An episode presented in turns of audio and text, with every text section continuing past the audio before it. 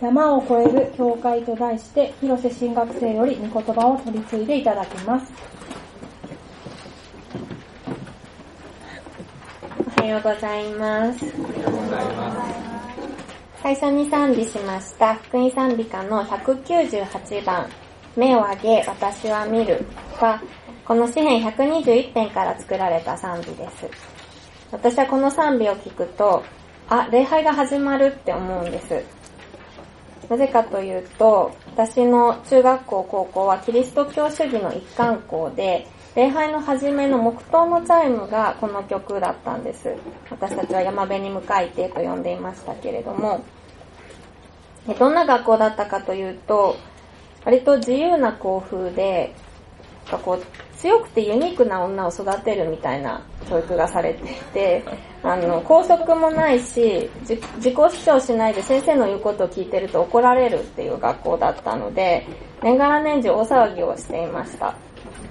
そんな無法地帯の中でチャイムが鳴るあの瞬間だけは神様の前に静まることができた。そんな思い出の賛美です。なのでこの曲を聴くと、あ、礼拝って思うんですけれども、実際に詩編121編は礼拝を始めるのにふさわしい詩編です。120編から始まる都登りの歌の中でも、この121編は都に登るための歌、ためのという言葉が実はついているんです。都に登る。つまり神様を礼拝するためには励ましの歌が必要だった人がいたということです。詩編121編は私たちが神様の前に出るための歌です。神様の前に出るための励ましの歌、そう聞いて皆さんどう思われるでしょうか中には自分にはあんまり必要ないなっていう人もいると思うんです。まあ、他の誰か、礼拝に来ることが難しい、そういう誰かのための歌だな。最初は私もちょっとピンとこなかったんです。私はあんまり礼拝に来ることを妨げられるような環境にいたことがないので、まあそういう歌が必要な人もいるよね。必要な時もあるよねとは思ったんですけれども、最初はあんまり自分のための歌だと思えなかったんですね。けれども、もう一度言わせてください。詩編121編は、私たちが神様の前に出るための歌です。私たちが。つまり、私だけ、あるいはあなただけがスタスタ軽く山を越えて神様の前に出るための歌ではないということです。私たちみんなが神様の前に出るための歌。例えば、この教会に連なるみんなが、それぞれの山を越えて週に一回、礼拝のために集まり、共に神様を見上げるための歌。今日ここにいらっしゃる皆さんの中には、何の苦もなくここに来た人もいると思います。けれども、必死で頑張ってここに来た人もいると思うんです。体力やその時々の体の疲れが人それぞれであるように、神様の前に出るための信仰の体力、その時々置かれている信仰の状況は人それぞれです。だから、ここにいる私たちみんなが、いつも簡単に神様の前に出ることができるわけではありません。ここにいてほしいのに、一緒に神様を見上げたいのに、それをすることができない。そんな誰かの顔が皆さんそれぞれに思い浮かぶんじゃないかなと思うんです。そんな誰かと一緒に私たちみんなが神様の前に出る。それはあまりにも難しいけれども、祈り励まし合いながら目指していきたい目標です。教会はいつも山を前にしています。山に向かっています。みんなで一斉に何かの試練に向き合うこともありますけれども、この中の誰かがそれぞれに山と向き合わされることもあります。その山は神様を見上げることができなくなり、足がすくんでしまっている誰かにとっての山であるだけではなく、私たちすべてにとっての山なのです。この中の一人でも神様と向き合うことに困難を覚えている人がいるなら、その山は私たちすべてにとって人事ではないのです。だからこの山を共に越えていきたいんです。私たち一人一人が山を越える信仰者であるだけではなく、山を越える教会であるために、山を越える私たちであるために、詩編121編に耳を傾けたいと思います。選挙ガイドをご覧ください。選挙ガイドに載せているのはエルサレムの写真です。都登りの都。向かう先のエルサレムは山に囲まれた町でした。当然写真は現代のエルサレムの写真ですし、これは内側から撮っている写真なので、巡礼者たちが見上げた山とは少し違いますけれども、でもどういう山に向かっていたのか、写真から少し想像できるんじゃないかなと思います。山というよりは丘です。そんなに高くはない。けれども、長い長い巡礼の旅を終え、あと一駅というところで、このゴツゴツした丘がそびえていたら、私だったらうんざりします。もうヘトヘトなんです、神様。今まで十分頑張ってきたんです。あと一息なのにまだ一仕事あるんですか？そう思ってしまうんじゃないかなと思います。もちろん、あと少しだから頑張ろうと気合を入れる元気のあった人もいるとは思います。けれども、ここまで来たのにまたかと肩を落とす人もたくさんいたと思うんです。私たちが神様の前に出ることを阻む山もこれによって、これに似ています。人によってしんどさは違うかもしれません。今日雨が降っていて、雨なのに出かけるのかと思った人もいれば、あ、雨だなと、それだけ思って軽くここに来た人もいる。けれども、やっぱり私たち一人一人は何かを越えて、山を越えてここに来たと思うんです。私たちが礼拝に来ることを阻む山はたくさんあります。体力や疲れ、体調不良。忙しい毎日の中で、日曜日くらいは休んでいたいなという誘惑。職場や学校、友人、そういった人間関係の中で、私たちが礼拝に来ることを引き止めるような何か動きがあるかもしれない。プレッシャーがあるかもしれない。教会で受けた傷が足をすくませるかもしれない。あるいは神様を見上げることを難しくさせる試練があるかもしれない。あげればいくつもの山があります。今日ここに来られた皆さんは守られて山を越えてきたのです。まずはそのことに感謝し、山を越えてきた皆さんをねぎらいたいと思うんです。ある人は軽々と段差を越えてきたかもしれないけれども、それでも皆さんは何かを超えてここまで来たし、神様は何かを超えさせてくださった。もちろん単純に礼拝の出席表だけを見て、この人は山を越えられて、この人は山を越えられなかったって、そういうふうに判断することはできません。事情があって別の場所で神様を見上げている人もいます。また、やっとの思いで教会にはたどり着いたけれども、とても神様を見上げるどころじゃないという人もいると思うんです。そんな私たちがみんなで山を越えていくにはどうしたらいいのでしょうかあと一歩、エルサレムを囲む山々を見て詩人は問いました。私の助けはどこから来るのかそして答えるのです。私の助けは主から来る。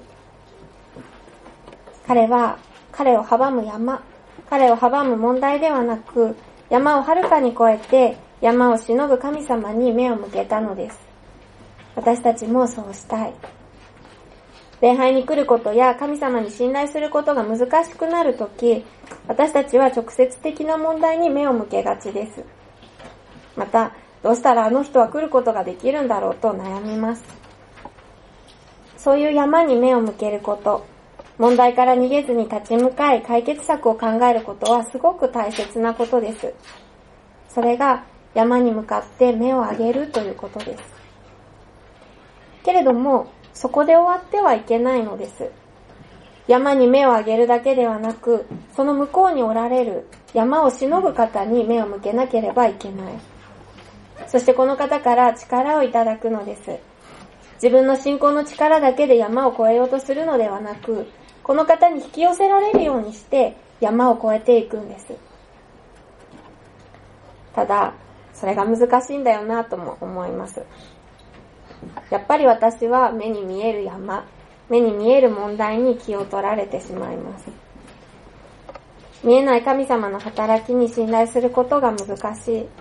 山が大きければ大きいほどそこにばかり目が向ってしまう。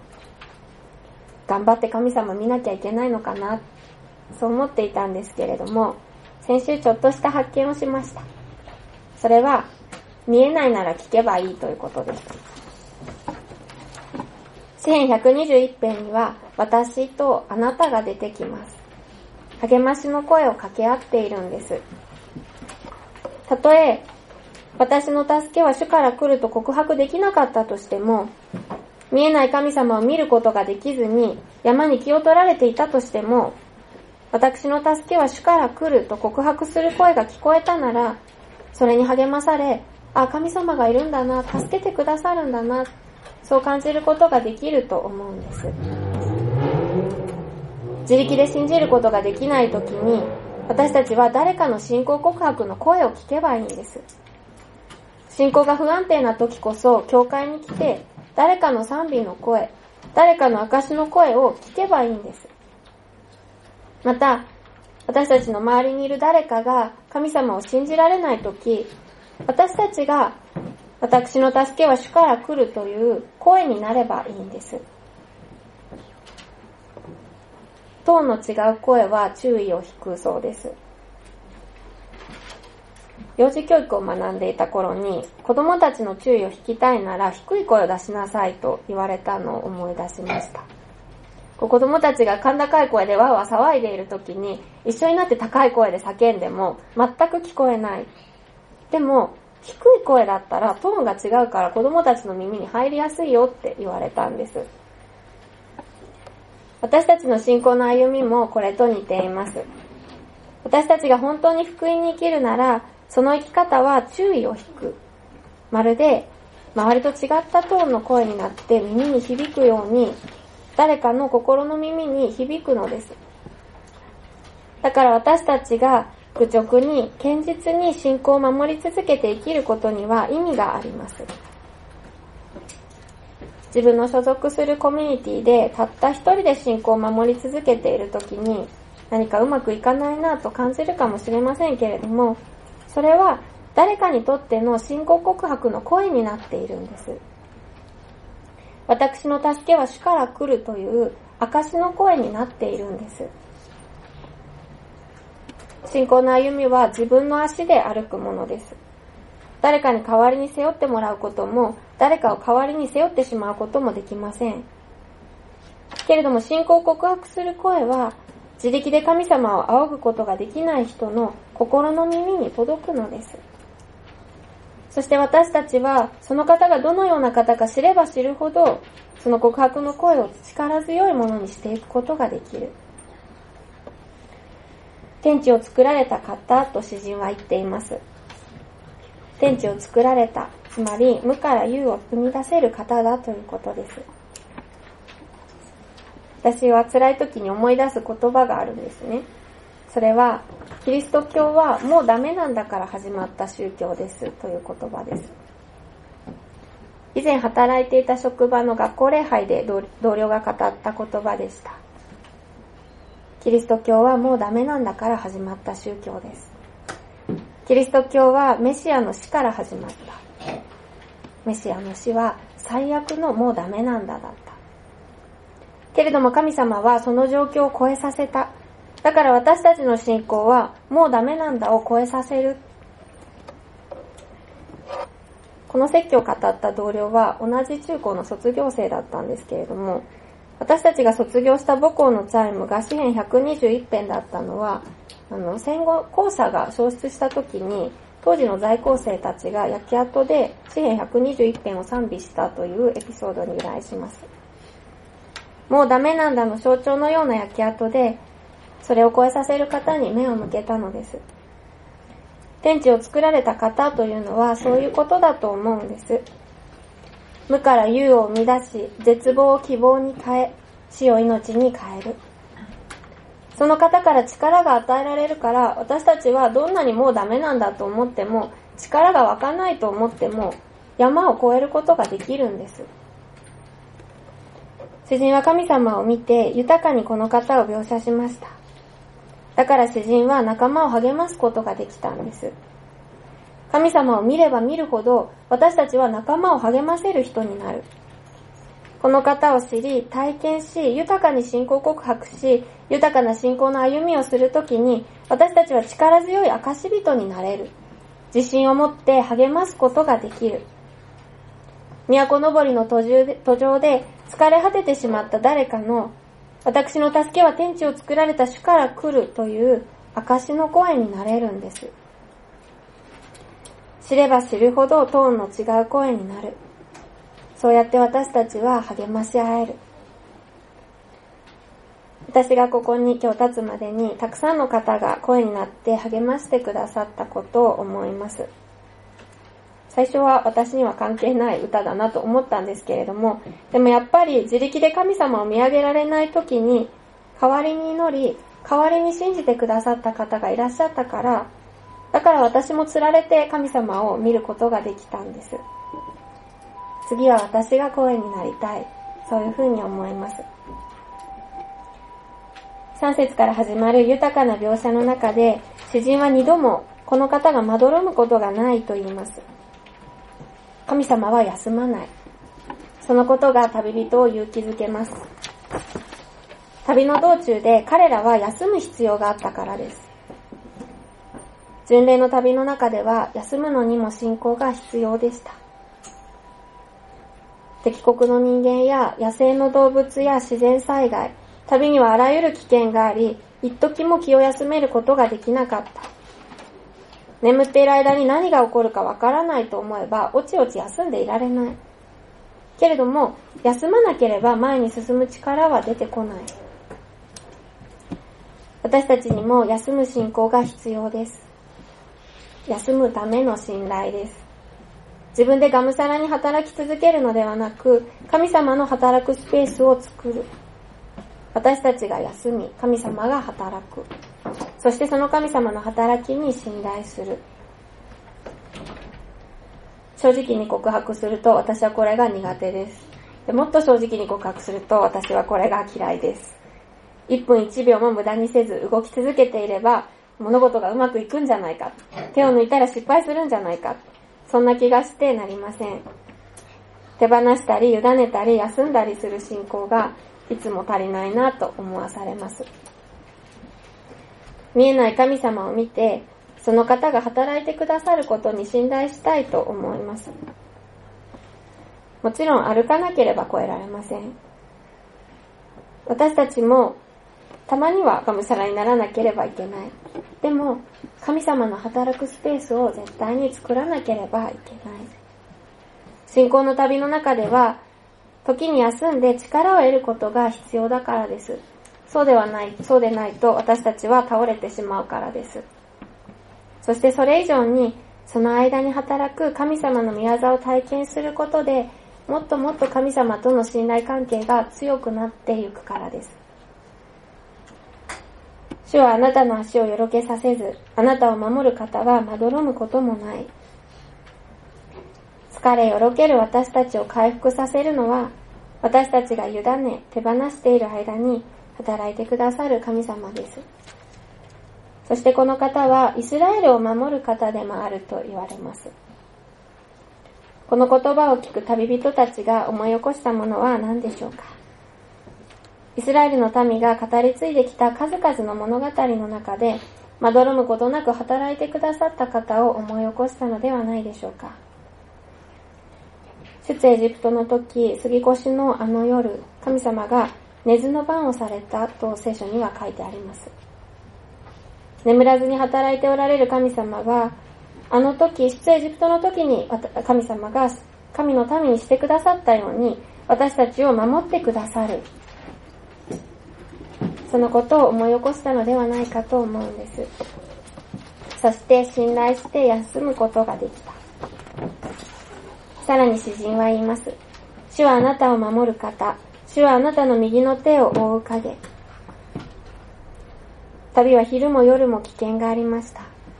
イスラエルは乾燥した気候です。日差しの強い昼間、それは旅人にとって辛いものでした。容赦なく照りつける太陽は旅人の体力を奪い、時に命まで危険にさらした。夜なら安全かと言われればそうではない。夜は夜で、急な冷え込みと戦わなければいけなかった。月が人に病をもたらすという迷信もありました。太陽や月を神として拝む他の民族からの攻撃もありました。そのような災いと隣り合わせの旅。災いは確かにあるんです。けれども守られるんです。神様が目には見えなくてもまどろむことなく働き続け、日差しから守る木陰のように守ってくださるから。だからここまで歩いてこられたし、これからも歩いて山を越えられると詩人は歌うんです。そしてスケールの大きスケールの大きな説へと歌は流れていきます。主はすべての災いからあなたを守り、あなたの魂を守られる。主はあなたを行くにも帰るにも、今よりとこしえまでも守られる。行くにも帰るにも。巡礼の歌ですから、単純にエルサレムに行く道、エルサレムから帰る道。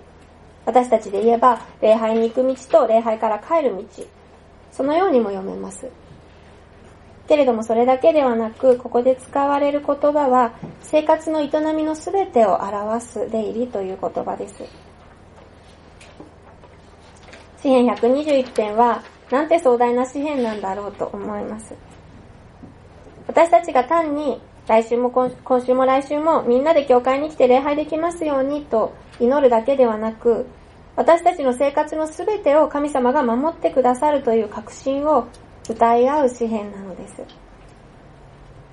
私たちの信仰生活は当然礼拝だけではありません。祝福されにやってきて祝福されて帰っていく先は日常のすべての営みです。信仰の旅の道中で困難はあります。一週間のうちたった一日しか顔合わせない仲間が日々の生活の中でどんな困難にあっているのか私たちはそのすべては知りません。結構重めの祈祷課題を分かち合っていただくときに、あ、祈るしかできないなと力を落とすこともあります。けれども、それでいいんです。大きな信仰の試練にあっている仲間がいたら心配です。でも励ましあるならそれでいいんです。祈り合えるならそれでいい。神様に委ね、その営みのすべてが守られることを確信しながら送り出せばいいのです。行くにも帰るにも、今よりとこしえまで守られる。私たちは互いにそう祝福し合いながら、祈りながら仲間を送り出したいんです。そうやって励まし合いながら山を越えたい。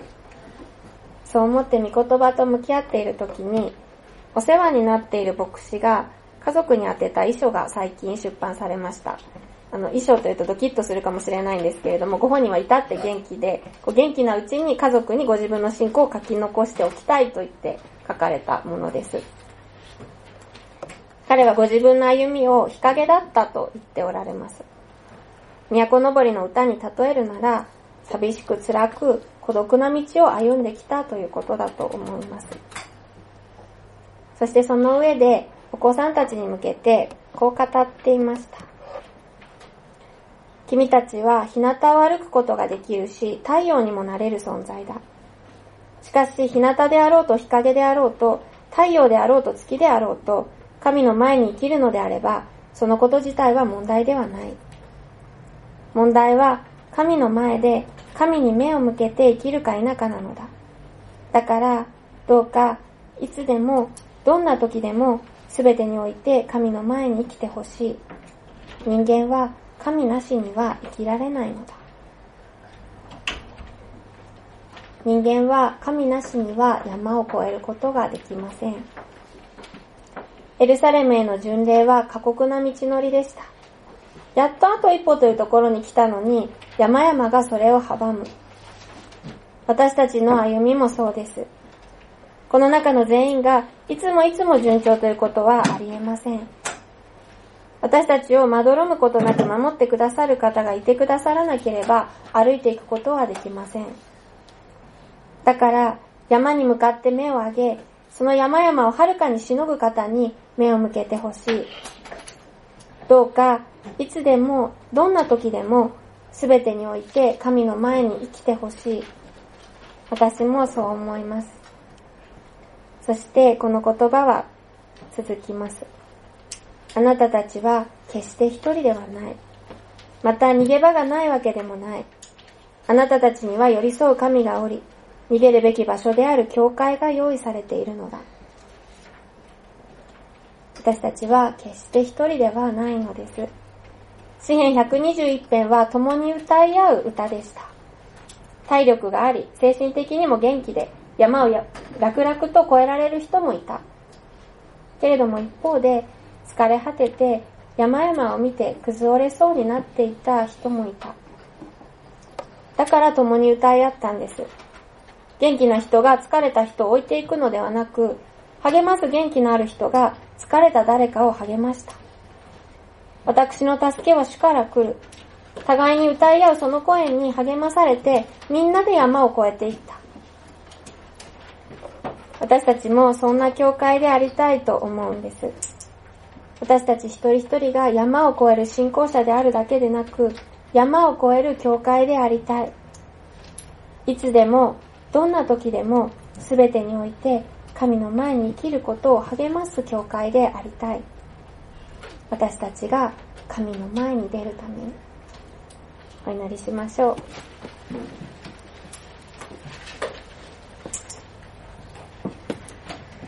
天地を作られ、まどろむことなく働いてくださる神様、あなたのお名前を褒めたたえます。神様、今日も私たち一人一人に力を与えてくださり、ここに集めてくださり、ありがとうございます。山を越える力をありがとうございます。この中には必死で守られて、なんとかここまでたどり着いた方もいらっしゃいます。また、あなたから力を与えられていることに気づかないほど元気にここに来ることができた人もいます。でもそれぞれの山をあなたが越えさせてくださって集めてくださったことに感謝いたします。場所は違っても、あなたが力を与えてくださってあなたを見上げている仲間がいることも信じます。ありがとうございます。けれども中には、山を越える元気を失って、足がすくんでしまっている仲間もいます。神様はその方々をあなたに委ねますから、あなたが山を越える力を与えてくださいますように。またここにいる私たちも、山を越える元気のある時もあれば、元気がなくなってしまう時もあります。だから神様、あなたがいつもいつも私たちに新しい力を与えてくださいますように。また私たちが倒れてしまっている、疲れてしまっている仲間を置いていくのではなく、あなたを見上げることを励ませるように、信仰と愛を与えてくださいますようにお願いいたします。おいらにして、感謝して、イエス様の名前によってお祈りします。